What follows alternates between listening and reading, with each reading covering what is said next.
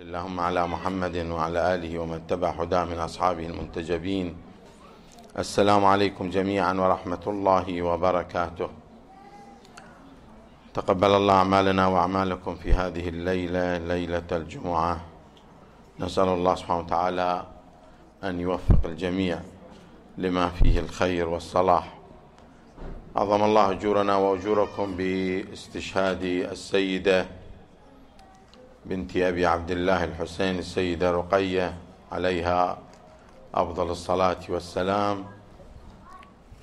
وهذه المناسبة يعني لا بد أن نسلط الضوء على أهمية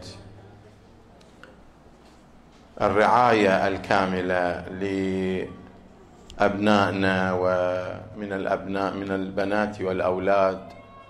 وأثر ذلك أو أثر تلك الرعاية على السلوك العام لأبنائنا حتى تكون السيدة رقيا نموذجا مهما للأمهات وللمربين بشكل عام. هذه السيدة في هذا مقتبل العمر وعمر الطفولة استشهدت في الشام ودفنت هناك وكانت بلا شك مثالا يمكن أن يحتذى به من حيث أنها أعدت اعدادا جيدا واعدادا كاملا حتى اصطحبها أبي عبد الله الحسين معه ضمن ذلك الركب المبارك. إحنا أيضا في البداية نشكر الاخوات على هذا التنظيم وعلى هذه الدعوة التي هي نامية عن وعي عند الاخوات في هذا المكان المبارك وهذا المحفل الكريم لرفع مستوى الوعي لدى الامهات خصوصا لاننا نعيش عدد من التحديات المختلفة إن كانت تحديات مرتبطة بالعصر عصر المعلومات التي نحن يعني نعاصر هذا العصر. فيه متغيرات سريعة تؤثر على القيم والمعتقدات وثوابت الإنسان. لذلك هذا العصر هو عصر بحاجة إلى الأمهات أن يرفعن من مستوى تأهيلهن. يعني لابد أن يكون هناك مستوى للتأهيل وللأهلية بحيث تتمكن الأم خصوصا مع انشغال الآباء وبسبب تواجدها مع الأبناء بفترات أطول. وإن كان صحيح الآن الأم أيضا بعض الأخوات أو البنات بدأوا يعني يهتمون بالتوظيف بشكل كبير وهذا بلا شك سوف يؤدي إذا لم يكن هناك بدائل إيجابية داخل البيت سوف يؤدي إلى مزيد من يعني ضعف منتج تلك الأسر. لأن الأبناء هم هذا المنتج الذي نحن لا بد أن نهتم به وهو جيل المستقبل الذي يخدم هذا المجتمع وهذا الوطن. لذلك مهم أن تكون الأم العزيزة الفاضلة لديها من الوعي حتى تستطيع أن تكون مؤهلة ومهيئة ولديها الكفاءة الكاملة لأن تؤثر في هذا الابن أو تلك البنت. لأن الأبناء هم فعلا هم كالصفحة البيضاء التي تغرس فيها هذه القيم وهذه المعتقدات من خلال فترة زمنية معينة. لذلك لا بد أن يكون فعلا هناك وعي في هذا المجال. لهذا يعني البعض يقول التربية أو سوء التربية عند الأبناء من السبب في ذلك؟ أو إذا الأبناء ما تمكنوا من تحقيق ما لديهم من قدرات الله سبحانه وتعالى وهبها لهؤلاء الأبناء من قدرات من إمكانات من استعدادات. يقولون إن الأهل هم المسؤولون عن هذا الضعف في الأبناء. أي نوع من مشاكل نلاحظها عند الأبناء لها جذور مرتبطة أما بالوراثة أو مرتبطة بالتربية بلا شك يعني. صحيح الإبن قد يلتقي بأصدقاء أو برفقاء سوء لكن أيضا الأم والأب هم عليهم مسؤولية أن يختاروا له الصديق أيضا الإدمان على الإنترنت وغير ذلك أو ال Xbox أو ال games أو ال iPad هو أيضا مسؤولية الأم لذلك نحن نبدأ أنا كان ودي كان يكون عندنا شاشة بحيث إنكم تكونون معي على يعني مع خلال الشرائح يكون متابعتكم أفضل. الآية القرآنية ولقد خلقنا الإنسان من سلالة من طين ثم جعلناه نطفة في قرار مكين ثم خلقنا النطفة علقة فخلقنا العلقة مضغة فخلق فخلقنا المضغة عظاما فكسونا العظام لحما ثم أنشأناه خلقا آخر فتبارك الله أحسن الخالقين ثم إنكم بعد ذلك لميتون ثم إنكم يوم القيامة تبعثون. الآية القرآنية فصلت لنا نمو الإنسان نمو أو حركة نمو الإنسان من طين إلى نطفة إلى علقة إلى مضغة إلى عظام لحم لحما وخلق خلقناه ثم أنشأناه خلقا آخر. هذا الإنسان الجميل بهذه الكيفية. هي حركة مهمة تبين لنا حركة الشخصية أيضا. من هذه المضغة إلى هذا الخلق الجميل هذا هي حركة لشخصيه الإنسان. ونحن نركز هنا في هذه الليلة على ما يرتبط ب يعني مرحلة الطفولة في بنية الشخصية. كما واضح أن مراحل النمو هي المشهورة أربعة اللي هي مهمة طفولة مراهقة رشد وشيخوخة. لهذا نرى بأن المراحل الأربعة جدا مهم.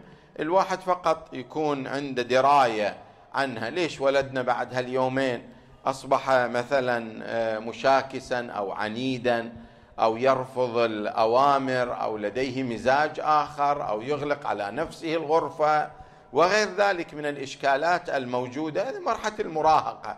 لدى البعض على فكرة ليس كل المراهقين هم يمرون بأزمات كما يذكر البعض. لكن بلا شك واضح أن هناك تغير.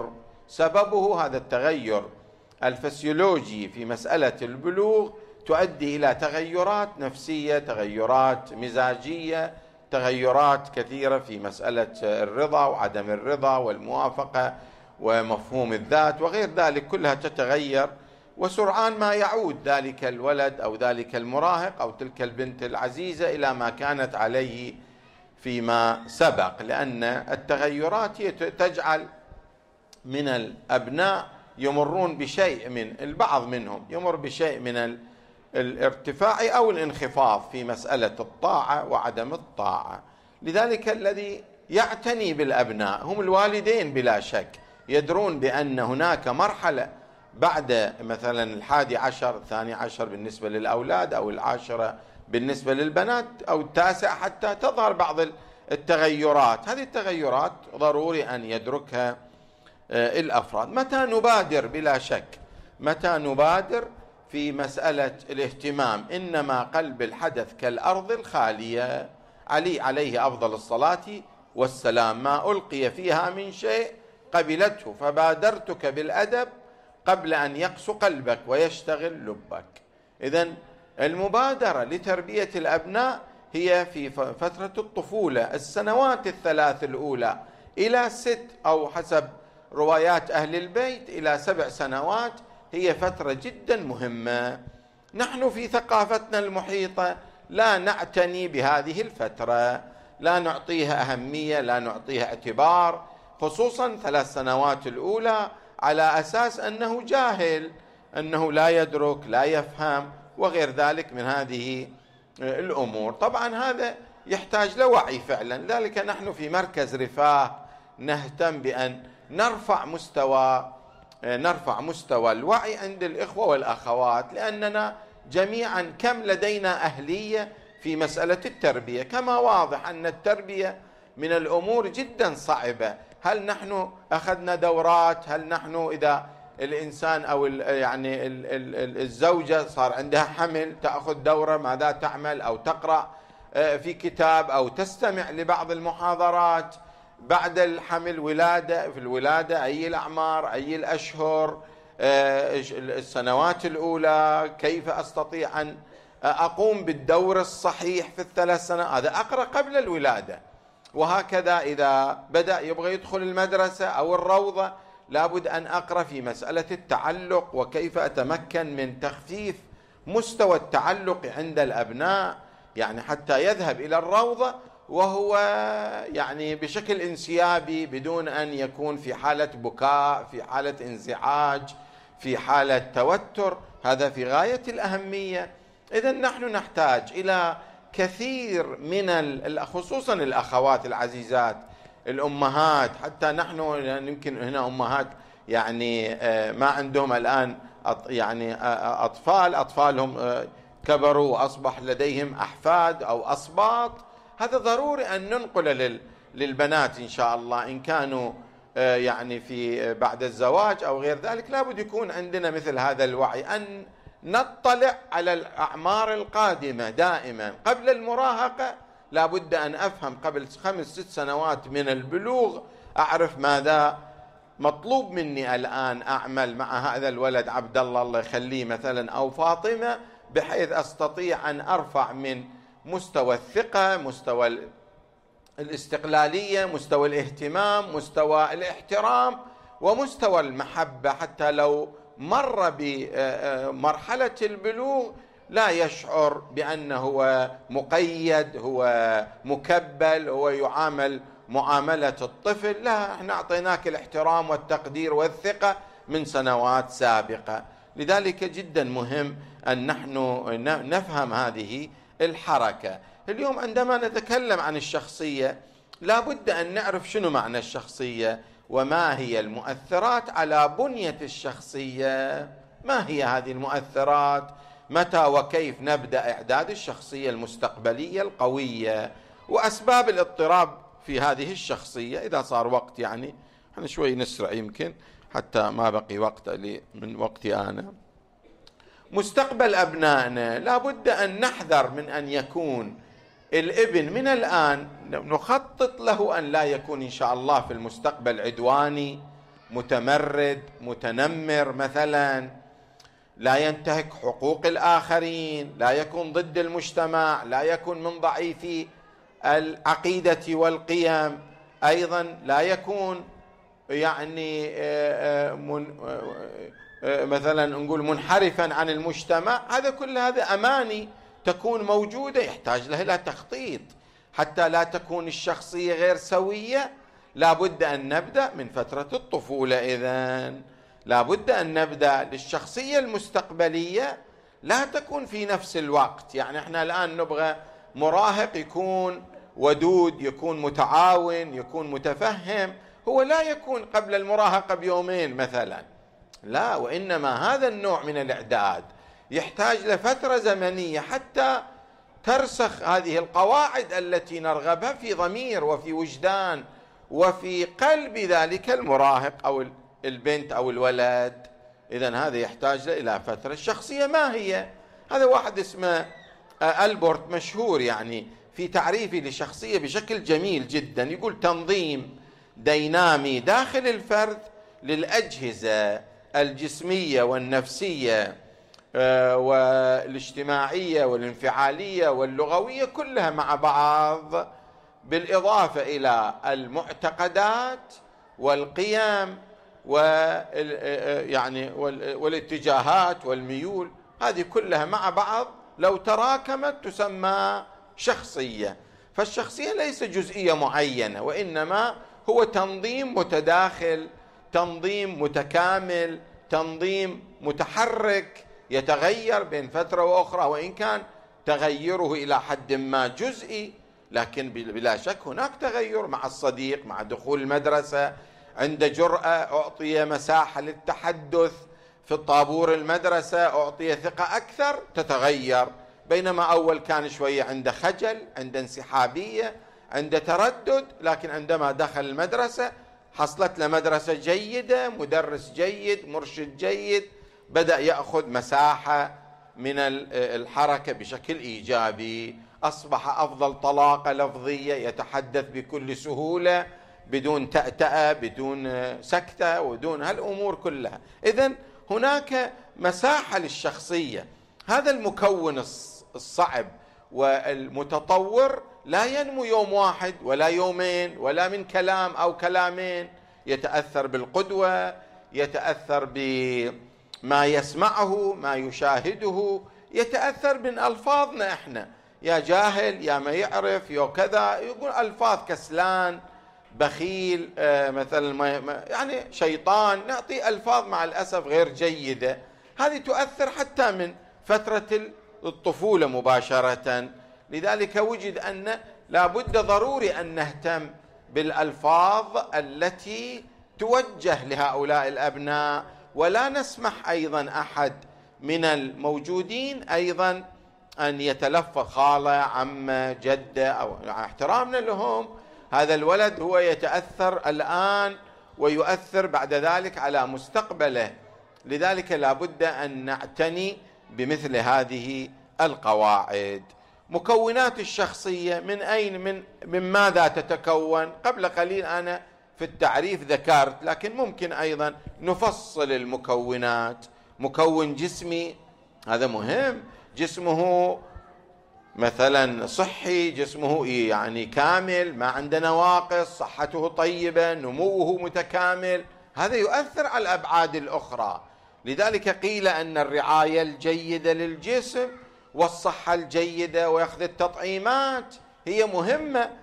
ليكون عنده ضعف زايد يعني عنده أنيميا عنده تكسر عنده مشاكل. قد تؤثر على صحته تؤثر بعض الأحيان على معنوياته. لذلك حتى لو واحد عنده مشكلة لابد أن ندعمه. نقول له ما يأثر يا وليدي مثلا؟ أنت مثلا عندك عاهة معينة عندك نقص معين تغلب عليه.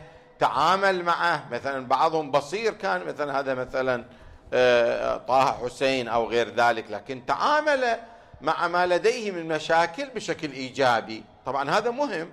الجانب العقلي مهم.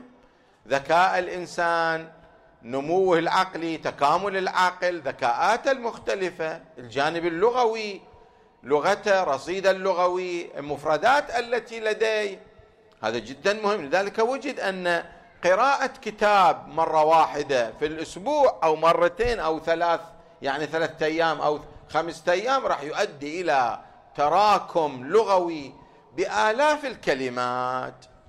الدراسات السابقة كانوا يقولون اللي يدخل للمدرسة عنده حوالي خمسة آلاف كلمة بينما الآن مع الدراسات الجديدة وقراءة القرآن له أو القصص أو التحدث باستمرار وهو رضيع في سريره وجد أنه يتكون عند مضاعفات الخمسة آلاف بعضهم يذكر إلى آلاف طويلة يعني بأقل مليون أو أكثر من مليون.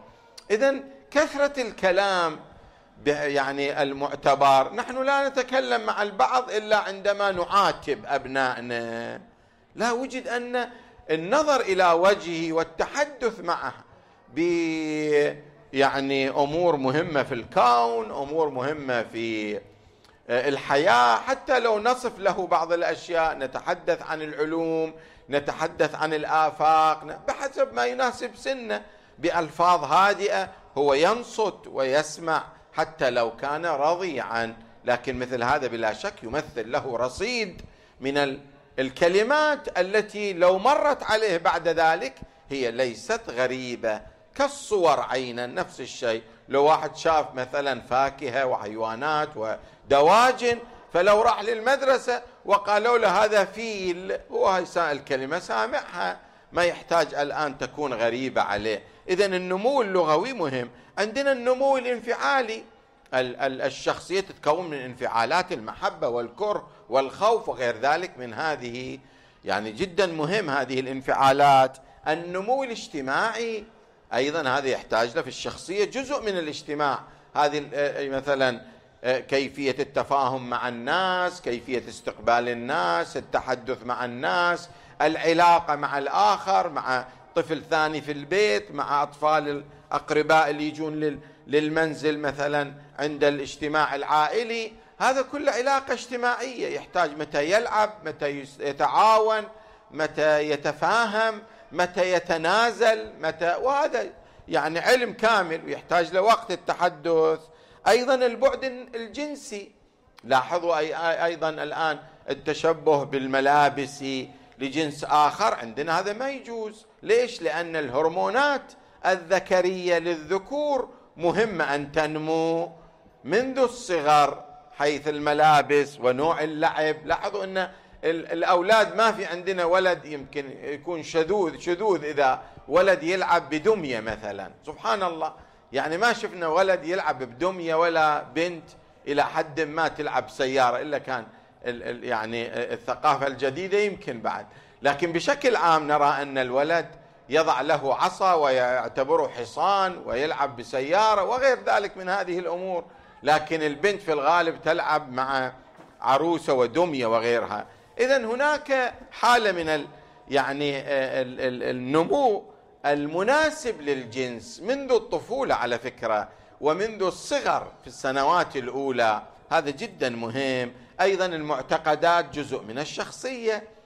عندما تتكون معتقدات وننمي معتقدات إيجابية لدى أبنائنا نعلمهم نعلمهم تلك المعتقدات منذ الصغر والأخلاق والآداب التعاون الإحسان الإيثار الآداب السلام التحية طريقة الأكل استحباب الأكل هذه كلها آداب تجعل الإبن جزء من شخصيته تكون هذا. أيضا ماذا يحب ماذا يكره أيضا هذا جزء من التربية. لاحظوا إيش قد صعبة التربية واقعا. يعني هذه الأمور التي لابد أن تكون الأم والأب على دراية كاملة حتى نستطيع أن نتعرف على قدرات أبنائنا وننميها. لاحظوا ننميها. وأيضا نغرس فيهم ما لدينا من أوامر ونواهي ربانية. شوفوا لاحظوا إيش قد مهم. يعني مثل ما نهتم بالرعاية في التغذية واللبس وغير ذلك والمكان والسرير والفراش وحتى المهاد وغير ذلك نهتم بهذه الأمور. هذه رعاية وليست تربيه التربية تنمية تنمية لقدرات الأبناء. عندنا رعاية عندنا تربية عندنا تعليم. هالمحاور الثلاث هي في غاية الأهمية وإن شاء الله يمكن الأخوة أخوات هنا يعطونا مساحة مرة قادمة نفصل بين هذه العناصر الثلاث. أي شيء عند الأبناء وقت يخلص إحنا. إيه. فعندكم وقت يمكن آه ما يخالف إيه تمام إن شاء الله. فإذا نرى بأن يعني هذه ال ال ال ال الأمور في غاية الأهمية. إحنا الآن لما نقول الشخصية الجيدة والشخصية الإيجابية هذا معناه إن إحنا فعلا قاعد نعيش حالة من حالات آه، تنمية شخصية مهمة. يعني إحنا اليوم مثلا مثل هذه الليلة عندما تكون هي المناسبة للسيدة رقية. يعني إذا عند ذلك لابد أن نحن نعرف أن هناك في نماذج جيدة يعني نماذج مثالية في السلوك.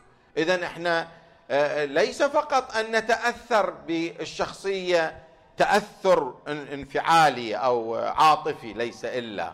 لا إحنا لابد أن نعرف كيف أهل البيت عليهم أفضل الصلاة والسلام قاموا بتربية أبنائهم.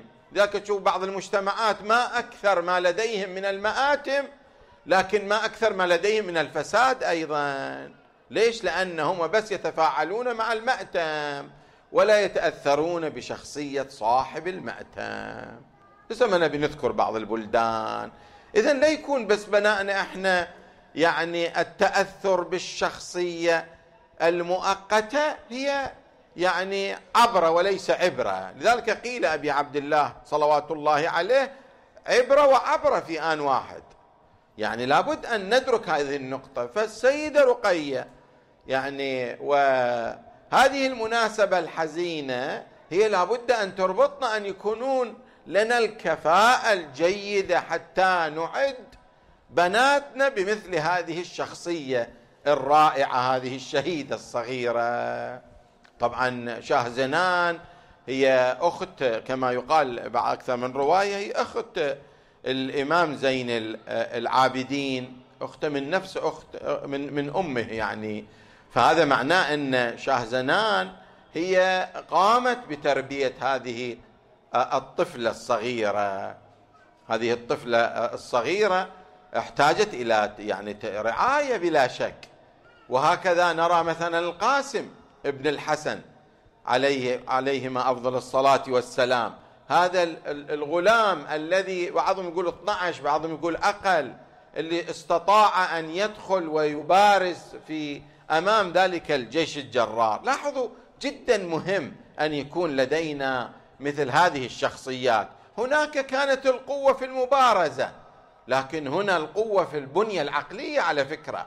نحن نحتاج الآن إلى بنات واولاد يمتازون بذكاء متقدم يستطيعون أن يقدمون عطاءات علمية نادرة كما تشوفون في المنطقة الآن. موهبة وستيم وغير ذلك.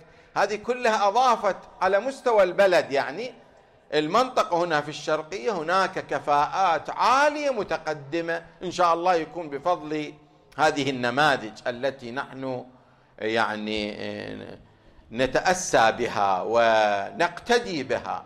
ونبحث أن نكون مثل هذه النماذج مثل السيدة رقية إذا استطعنا الأمهات الفاضلات أن يعني يقومون بمثل هذا الدور لأن يكون هذا المكان هذه المقامات العالية أن تتجسد في مساحات السلوك المختلفة. هذا طبعا يحتاج لحاله من التنمية وحالة من الاعتبار. فالأم فعلا بحاجة إلى نوع من الدراية يعني. لابد نقرأ كثيرا يا أخوات.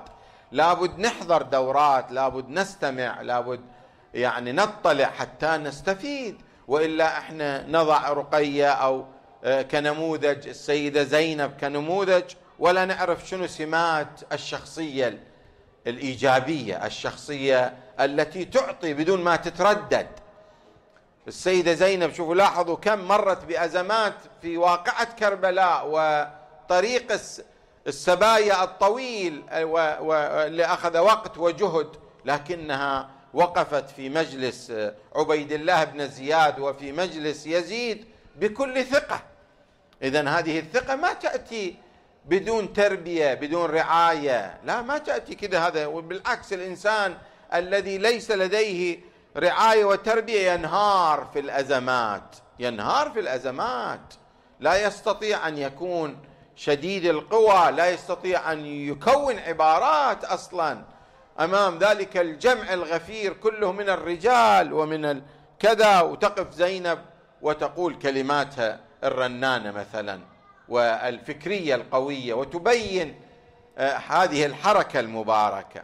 اذا نحن لابد أن نستفيد من هذه المناسبة. ليس استفادة حزن بس وإنما استفادة أن تكون بناتنا وأبنائنا كهذه الطفلة الشامخة في الشام عندما الإنسان يذهب إلى ذلك المقام المبارك ويشوف ذلك الشأن الكبير لهذه الطفلة الأسيرة. شوفوا أسيرها.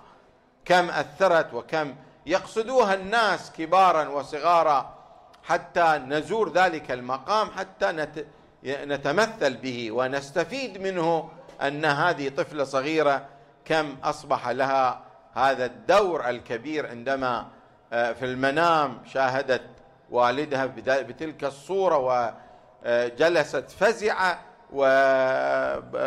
وارتفع بكاءها وبكاء الأطفال المحيطين في تلك الخربة وعند عندما سمع ذلك الظالم يزيد تلك ذلك البكاء وذلك العويل والصراخ.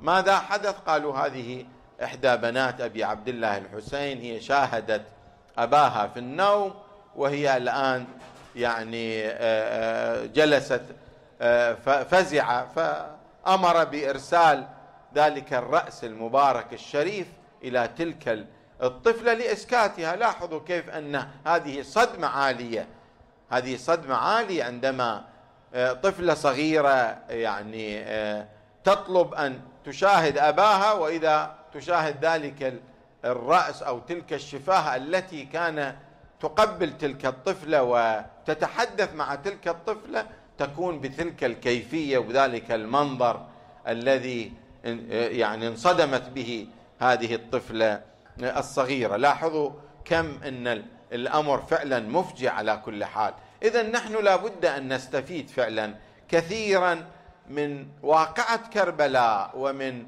قيم كربلاء أن تكون رجاء في وجداننا وليس فقط يمر علينا محرم يمر علينا آه، آه، مناسبات ومن ثم ترجع الأمور كما كان. نرى بأن بعض الأخوة يضطهدون الأخوات زوجاتهم في البيت بعض الأمهات أو بعض الآباء. يقسون على الأبناء قسوة شديدة. أما في اللفظ أما آه، بالإيلام بالجسد أما بعدم إعطائه فرصة للتحدث أو عدم الاهتمام به هذه فاجعة. نحضر مجلس أبي عبد الله الحسين أو هذه المناسبة الأليمة ولا يكون أي حضورنا بس يكون لا سمح الله حضور شكلي ليس فيه معنى في وجداننا أو معنى في سلوكنا. لذلك نحن نقول بأن الشخصية هي بنية مهمة لا بد أن نستفيد من أقوال الأئمة من سيرة الأئمة عليهم أفضل الصلاة والسلام. عندما لاحظوا رسول الله صلى الله عليه وآله وسلم يحمل الحسن والحسين في السوق مثلا ويقبلهما ويكثر تقبيل هذين السيدين مثلا. وذاك البدوي يقول له ما كان عندي عشرة من هؤلاء لم أقبل أحدهما. قال ما أقسى قلبك يعني. لاحظوا هذا هذه هذه السيرة الصحيحة لا بد أن نستفيد منها وليس فقط أننا نتأثر مؤقتا دون أن. يعني أنا صار لي في هذا ال هذا ال الطريق سنوات طويلة. أرى بأن هناك فعلا نسيان للأبناء. وعندما نقول أو يقولون لأن أبنائنا بدأوا ينحرفون أو الإنترنت أخذهم أو الكذا أو إدمان أو انحراف نقول يعني إحنا كم أعطينا للأبناء من وقت؟ ما شفنا أحد يشيل ولده ويقبله بالسوق. رسول الله صلى الله عليه وآله وسلم يبين للناس أهمية هذا هذه الصور اللطيفة التي تغرس التربية تنمي كل قدرات الوجدانية عند الأبناء. اذا نحن نحتاج أن هذه الثروة العالية المباركة من سيرة الأئمة عليهم أفضل الصلاة والسلام وسيرة رسول الله صلى الله عليه وآله وسلم أن نقتدي بها. يعني من الليلة لابد نحن نغير تعاملنا مع الأبناء نعطيهم وقت نعطيهم مساحة للتحدث للمس للقبلة للألفاظ الإيجابية. لابد من اليوم أو من هذه الليلة ببركة هذه السيدة الشهيدة رقية أن نعطي لأنفسنا هذه المساحة لكي نتغير هكذا الأزواج هكذا الزوجات المعاملات الاحترام التقدير هذا كله ينمي مثل أمثال رقية. إذا أردنا أن نصل لمثل هذا الهدف لابد أن يكون. لذلك يقولون بأن أهم الأدوات بناء مكونات الشخصية عند الأبناء ثلاث عناصر. ثلاث عناصر. الوعي لابد أن نعي أن هناك حاجة للتربية وأن التربية لها قواعد آه، علمية مهمة. هذا الوعي جدا مهم. وأيضا الشعور بالمسؤولية. لابد نشعر بالمسؤولية. كثير عندنا الآن لاحظوا علاقات زوجية آه، البعض يبغى ينفصل. 26 سنة عشر سنوات خمس سنوات. ليش؟ لأن ما يتحملون مسؤولية. لابد الزوج والزوجة تتحمل مسؤولية. كل واحد عليه دور. لابد أن نتقاسم نتفاهم على الأدوار. بس جانا وليد جديد الآن المسؤولية زادت. وليد آخر المسؤولية زادت. ثالث رابع كل واحد يأتي من هؤلاء الأبناء. يحتاجون إلى شيء من المسؤولية. العنصر الثالث اللي هي المحبة. لابد أن ننشر المحبة. يعني بفضل سيدة رقية هذه السيدة المباركة الشهيدة لابد هذه الليلة أيضا ننشر المحبة داخل البيت بحيث أن يكون البيت مستقطبا للأبناء مستقطب للزوج مستقطب للزوجة. نعاني نحن هنا في هذه المنطقة أن بعض الأزواج الله يحفظهم لديهم ديوانيات أو آه، شقق مؤجرة حتى يقضون فيها أوقات بعد العمل. وهذه يصير كل ليلة وهذا فيه خطورة على فكرة يتركون أزواج زوجاتهم ويبقون في هذه الديوانية لفترات طويلة. هذا معناه يعني يتركون جزء من المسؤولية. فمن يعلم أن هناك دور له في البيت عليه بلا شك أن يهتم بهذه المسؤولية ويقوم بدوره. إذا نحتاج إلى المحبة ونحتاج إلى الوعي ونحتاج إلى المسؤولية حتى تكون هذه الأسرة جاذبة. جاذبة لأبنائها لا يؤثر عليها النت ولا يؤثر عليها الأصدقاء وإنما نستقطب مزيدا من الأبناء إلى داخل المنزل. وعند ذلك نتمكن أن تكون لدينا رقية ويكون لدينا القاسم ولدينا مثل هذه النماذج الجميلة التي لا بد أن نحتذي بها. والحمد لله رب العالمين وصل اللهم على محمد وآله الطيبين الطاهرين. اللهم